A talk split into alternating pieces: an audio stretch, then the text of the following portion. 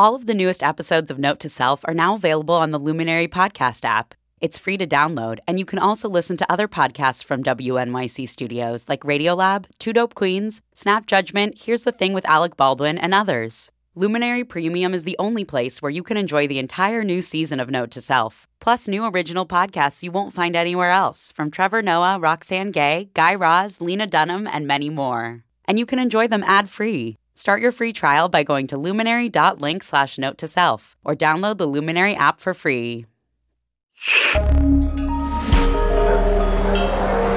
Listener supported. WNYC Studios.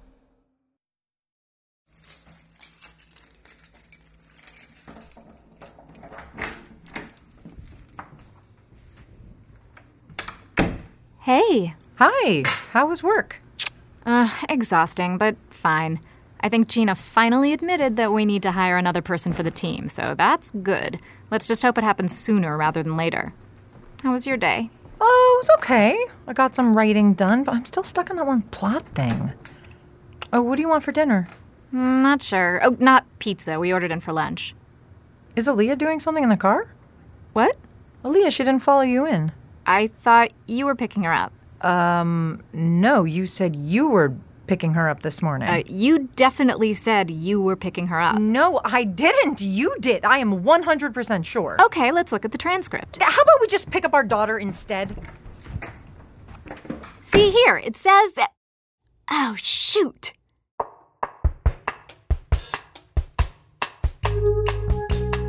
Oh, I have had this exact argument myself with my husband. Man, you said you were going to figure out what's for dinner. I don't think so. That was yesterday. Play the tape. I'm Manoush Zomorodi, your guide to this accelerating world. And note to self checking the transcript might sound appealing, but it can reveal more than you think. The objects around us are paying close attention to what we say. Siri, Alexa, the Echo, Google Home, they're like little electronic ears waiting for the magic words that wake them up. We made this episode a little more than a year ago, and we mentioned the possibility that recordings from one of these devices could be used in a criminal case, which is exactly what has happened since. Prosecutors asked for the recordings from the Alexa of an Arkansas murder suspect, and after the suspect gave the okay, Amazon handed them over. We also talk about the role of recordings in what was then something of an anomaly a high powered man getting into trouble for sexually harassing a woman at his company. Then it was Gretchen Carlson, who recorded her boss, Roger Ailes, for more than a year. Since this episode aired, we've learned that a tape could not take down Harvey Weinstein. One woman worked with police to record Weinstein in 2015, who admitted to groping her on the recording. But he dodged criminal charges, and it was more than two years later that he finally got his comeuppance. The point being, a transcribed life? It can have benefits, but it's not a cure all. Here's the show.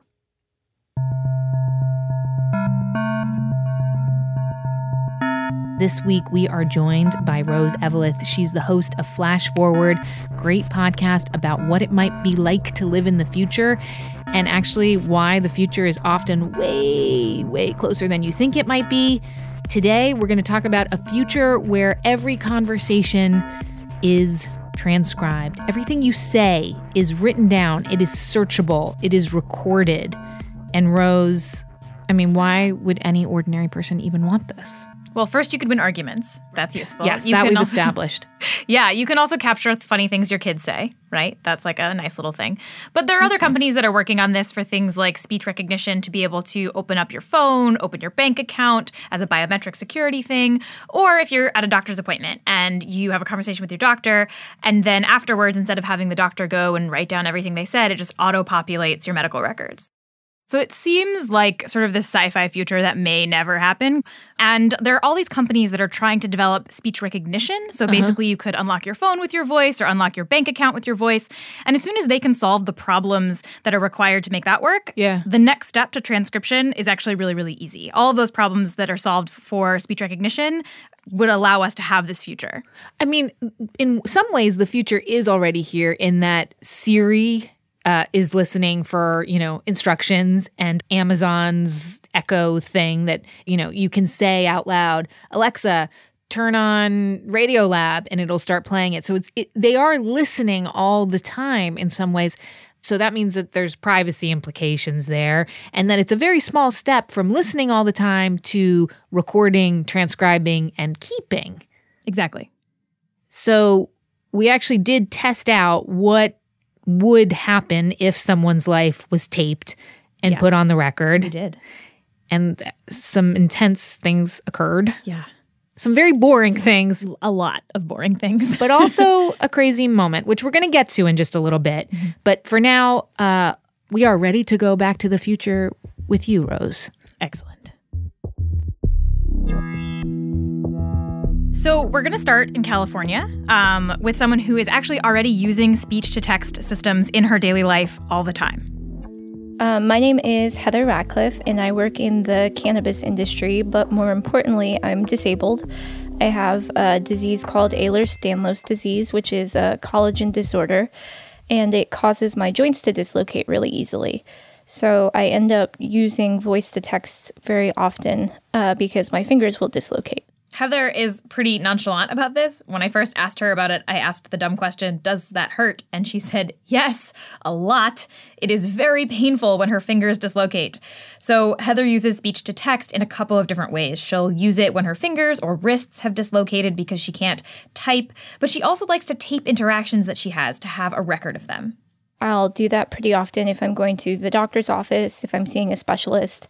Uh, I've used it at work before if I'm having a disagreement with a boss. Uh, one of the things that happens with Ehlers Danlos disease is you get something called brain fog. All of the things that happen in my body in the background don't actually regulate properly, like the body temperature uh, or my blood pressure. And so what ends up happening is the blood pools in my feet instead of going to my brain. And so I have serious memory issues. And so the ability to record the things that I'm going through in my day is really integral to me because I don't always remember conversations that I've had because I have memory issues. So you can kind of see why she would want something like this. In Heather's ideal world, she would just carry her phone around with her all the time and record everything. But she can't do that for a couple of reasons. Um, her phone's battery just won't last that long. And also, if you've ever used speech to text systems like Siri, you kind of know that they don't always understand exactly what you're saying. And that happens to her all the time. Siri. Siri. Siri. Siri. Please find the note to self. Where can I find the note to self? Note to self. Podcast. Playing album The Very Best of the Velvet Underground. Sorry, Jenna. I didn't get that. Starting FaceTime. No, no. So the systems we have now aren't perfect, but there are lots of people who are trying to make them better, like this guy. Hi, my name's Steve Renals, and I'm a professor of speech technology at the University of Edinburgh. Steve says that the error rate for speech to text systems today hovers around 7%. For some people, the error rate will be sort of down at 2 3%. For other people, it will be much higher. And this is even beyond just accent. There are just some people who are just well matched to speech recognition, you know, so it's a kind of sheep and goats type of thing. A sheep and um, goats type of thing? So What does we that think of sheep. So sheep are people um, who a system recognizes well, and goats are people whose systems don't recognize well. Is that like a nor- is that like a common expression in in I the think field? colloquially, yeah, colloquially. I've never heard that before. But when it comes to accuracy, you don't really want goats. You want everybody to be sheep. You want the system to be really good at understanding everybody. And Steve says there are a couple of things standing in the way of these systems being really, really good. So, all of speech recognition basically works using machine learning techniques. And we're just trying to improve the mathematical models and the algorithms we use just to work better. So, that's the sort of, you know, part of the really core activity. But then there are other things where issues such as how you can deal with um, overlap. So, at the moment, it's a very, I'm in a very nice acoustic environment. There's just me and there's a microphone very close to me, and there's no competing acoustic sources. But if you're recording your daily life, uh, then you're going in a metro, um, you're on a bus, you're walking down a street. There's many, many acoustic sources. Some of them are other people talking, talking to you, other conversations around you, um, just kind of street noise and just stuff happening. And being able to deal with all that, being able to kind of robustly transcribe things in the presence of all these other sounds is really challenging. Okay, so how long will getting all of that stuff figured out actually take? this is a question you should never ask people in AI because they always say five years, and they've been saying that since, since the late 1950s. And it's always a pretty good guess. So the future is always very difficult to predict. you very well avoided giving me a, a number there. That was good. I, I, I, gave you a number at the start. I said five years. five years. so let's say instead of instead of um, trying to guess how long it'll take, what about like in ten years from now? What does it look like?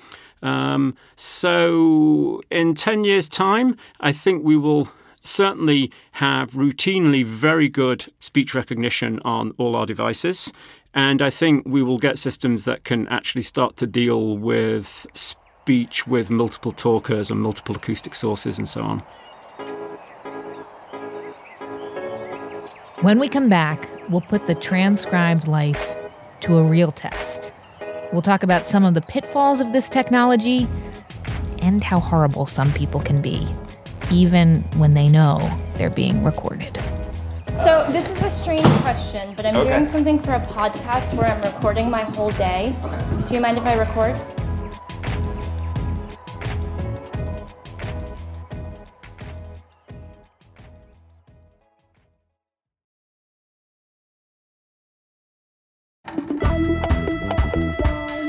We're back. You're listening to Note to Self. I'm Manoush Zomorodi, and we have a guest host, reporter, producer, all around awesome science technology person, Rose Eveleth. She is the host of Flash Forward, a great podcast that you should check out. And she's here this week. And Rose, okay, so as I was getting ready to hear about the transcribed life, which is what we're talking about, there's this, this great, crazy stat. It is estimated that we spend 40% of our waking lives talking. I would like to add, though, that if you are my nine year old son, yes, Kai, I'm talking to you, it's more like 95% of all your waking hours talking. That's a crazy statistic. We are running at the mouth nonstop. Yeah, I work from home by myself. Does talking to your dog count as talking? Yeah, dude. That counts. If yeah. it's like human to animal talking, yes. all right, then probably like 95% for me. Definitely. And so if you were talking so much, that sounds like a lot to be sucked up into this transcription world that you are delving into. Where are we going now? We're going to do the big picture, and we're going to go back to Steve, the professor of speech technology. And he says that living this transcribed life would be like being on the witness stand, but your whole life. Yeah for me, that would be kind of one of the potential dystopias where you have to be really careful every every sentence you say. I can kind of live with it at, at work to some degree, but I wouldn't want it in my personal life. I don't think any of us would, right? I go back and forth because I one of the things that I I had not thought of this. A friend of mine actually, when I was talking to her about this, said this. She was saying that because um often women get told, don't say this, say this, don't talk like that, talk like this, don't apologize so much. And she was saying, oh, I could go through my transcript and like see how often I'm saying those things and try to kind of be better about it. And that sounds like my worst nightmare to have to like go back and read through all of the verbal tics that I've developed t- to like stop doing them for some reason because it makes other people happier. Yeah, don't. And but but but, but the you. flip side Thank of it the flip side of it is there's a lot of, uh, particularly based around gender. Actually, there's a there's a there's a lot of misperceptions about how women talk differently to men. And if you had this kind of large scale transcription, then you could actually do the statistics to see if it's true. So you can find out who kind of interrupts more, and so on and so on and so on. But you know, I would hate to see this as being viewed as a kind of somehow a self improvement thing. this, this isn't my future. And that actually brings me to someone else who has spent a lot of time thinking about what this future life would be like. I'm trying to imagine what the like metadata around the um, transcripts looks like. Sara Watson is a tech critic and research fellow at the Tow Center for Digital Journalism. Is there a way to algorithmically detect sarcasm? Is there a recording of the laughter, like in parentheses, laughing? Do you know who was laughing, right? Like all of these things could really color the conversation. And if all we have is the transcript and not necessarily the audio, how would that be useful information? And going back to the sheep and goats thing that Steve mentioned, some people are going to be better understood by these systems than others. I think about different accents or like patois or just like what does on fleek look like or the future, whatever version of that is, and how does that get translated? And is there a way to capture those trending verbal expressions quickly? how much cultural appropriation or like meme worthiness would come out of these transcripts that wouldn't necessarily be surfaced otherwise. But my big question for Sara is whether or not keeping these kinds of records is going to change the way that we talk to each other.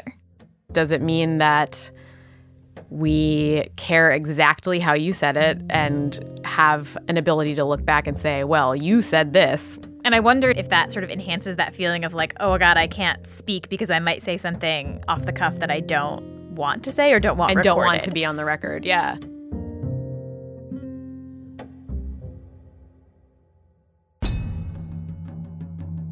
So, Manoush, we wanted to test whether people really would ask themselves these questions that Sara and I have been talking about. Yeah, so, there, and there are a lot of questions. tons of questions.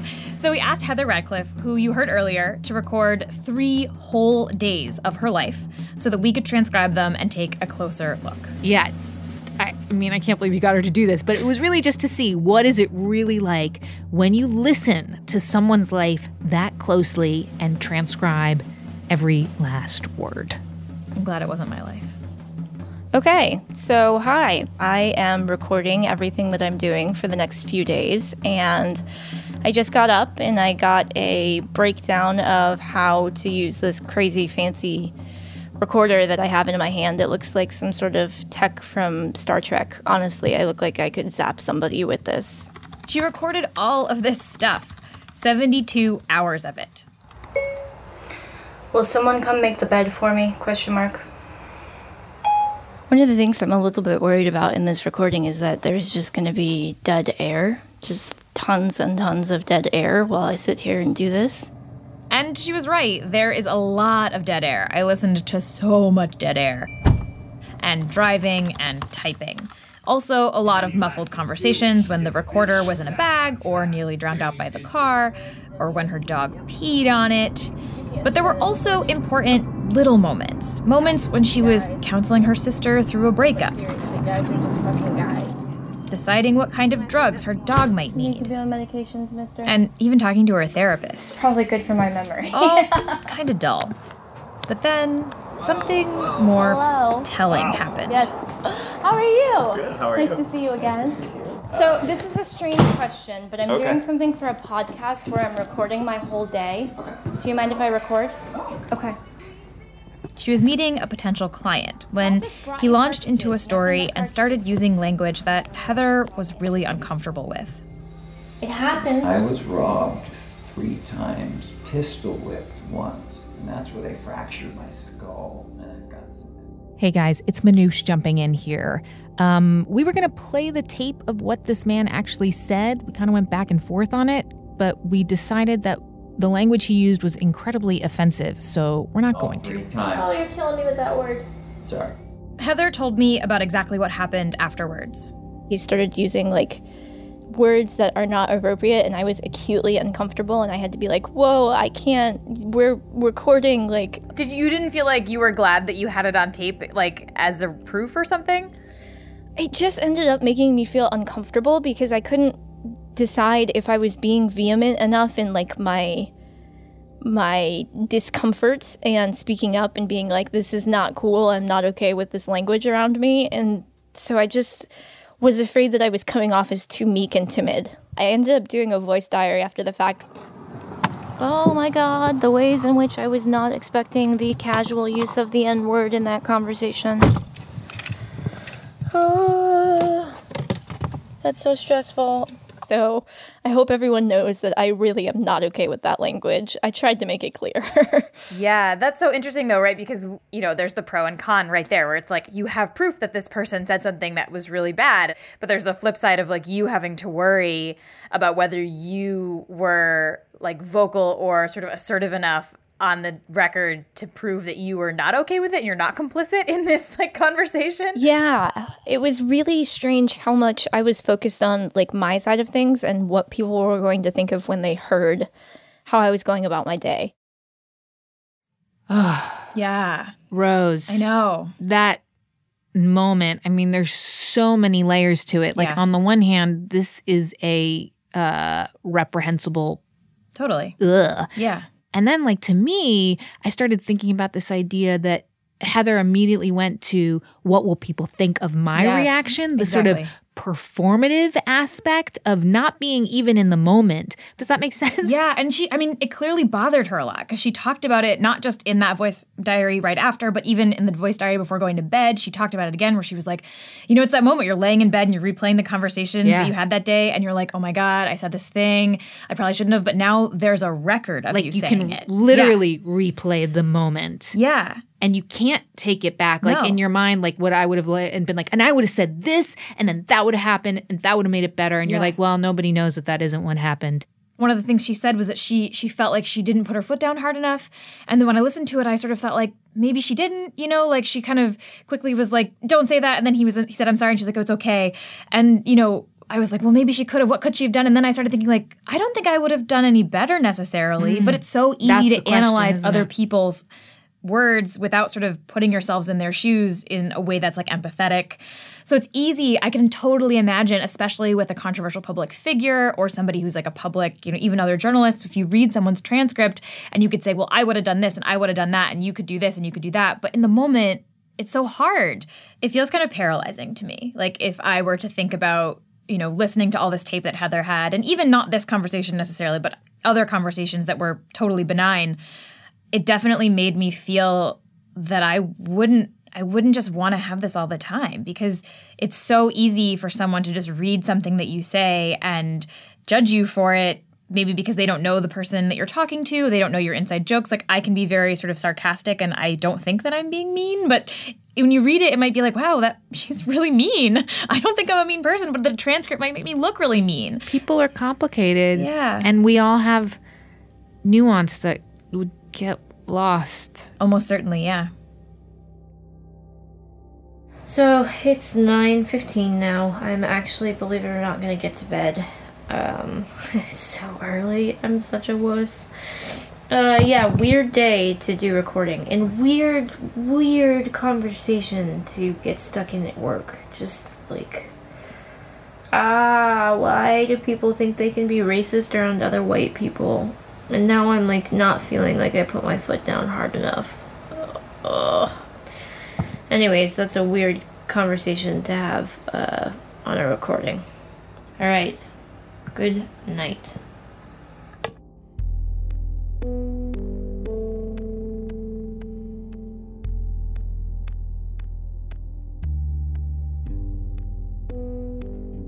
What do you think, Manoush? If this was a device that you could wear around, which is something that technologists are in fact working on, Mhm. would you wear it? I'm conflicted because, on the one hand, obviously, I am a documenter of life, right? It's why I became a journalist.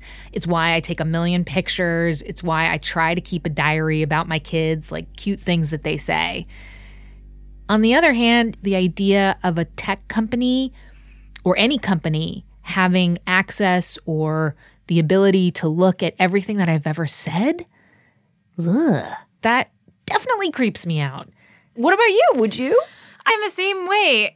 I am the kind of person who like always wants to know everything and always wants to record everything, but at the same time, what is the use that I'm getting out of this? If I have this thing, do the pros outweigh the cons? And I don't know that they do. But I don't think you're going to get to make a choice. Like, you know what I mean? Like, I really do think that Alexa and the Amazon Echo are the most interesting example of how this is just going to seep into everything that we're doing. Like, okay, so I was at my parents' house and there was a Consumer Reports magazine lying around. Yes. And so I picked it up and I was reading um, reviews of all the different types of, you know, the latest thing on Siri and the latest thing that the Amazon Echo has, but there was no mention of the privacy implications. Yeah. There was no mention that, like, who knows, the government could maybe subpoena Amazon for the records of everything you've been saying. Like, there was no mention in a Consumer Reports. And to me, that is a crucial thing that needs to be folded into how we go about rating the efficacy of all these new technologies. Yeah, I mean, I think that the key to getting this to be widely accepted is just making it seem really convenient, right? Yes. And that's how you get facial recognition systems trained by Facebook because you play the little game. Is this your friend Mike? Yes. Oh, wow. Look, you've trained Facebook to recognize Right. faces extremely accurately, right? As soon as these companies make this a convenience play, they make this a game where it's like, did you say this? Clean up the transcript. It'll be fun. And no one no one's gonna put a little asterisk at the bottom and say, like, by the way, Yeah. you know, this is subpoenaable. This is something that could be published outside of your control. You have no idea who's gonna read this in the future. But then on the other hand, I don't know how many times have I had a meeting with my boss where I'm like, oh, wait, what did he say? I got to write it down. Like, I, you know, he had some really good ideas in there. I should have been taking closer notes. Or if only I, I had just a had that idea and you just took credit for it. Yes. Oh, mm, that's a good point, too. And I would just also say we have a beautiful example of Gretchen Carlson, the Fox News anchor, who it turns out recorded her conversations with Roger Ailes, the head of Fox News, for a year and a half. And it looks like those iPhone audio recordings are what finally put the boot into him and got her a $20 million settlement. So, pros and cons. Yeah, man. All right. That's tough. I want to put it out there to note to self listeners pros and cons. Pros and cons. I wonder, like, I don't know if you were the victim of a crime or somebody made a promise to you that they didn't keep. Would you think that actually, yeah, transcribed life sounds pretty good? Or if you feel like, ah, I don't I don't, don't want to be like I, I like being able to make mistakes out loud without facing repercussions for it or being held to the all the stupid crap that I say. Want to know what you think. So email us at note to self at wnyc.org.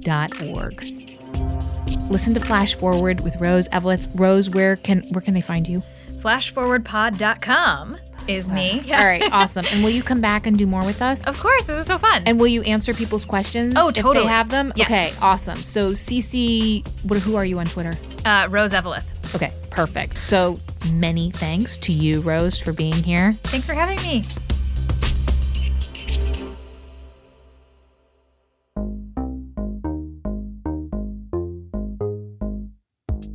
Have a question that isn't about a transcribed life? We want those too, because we're making an advice show for the new year.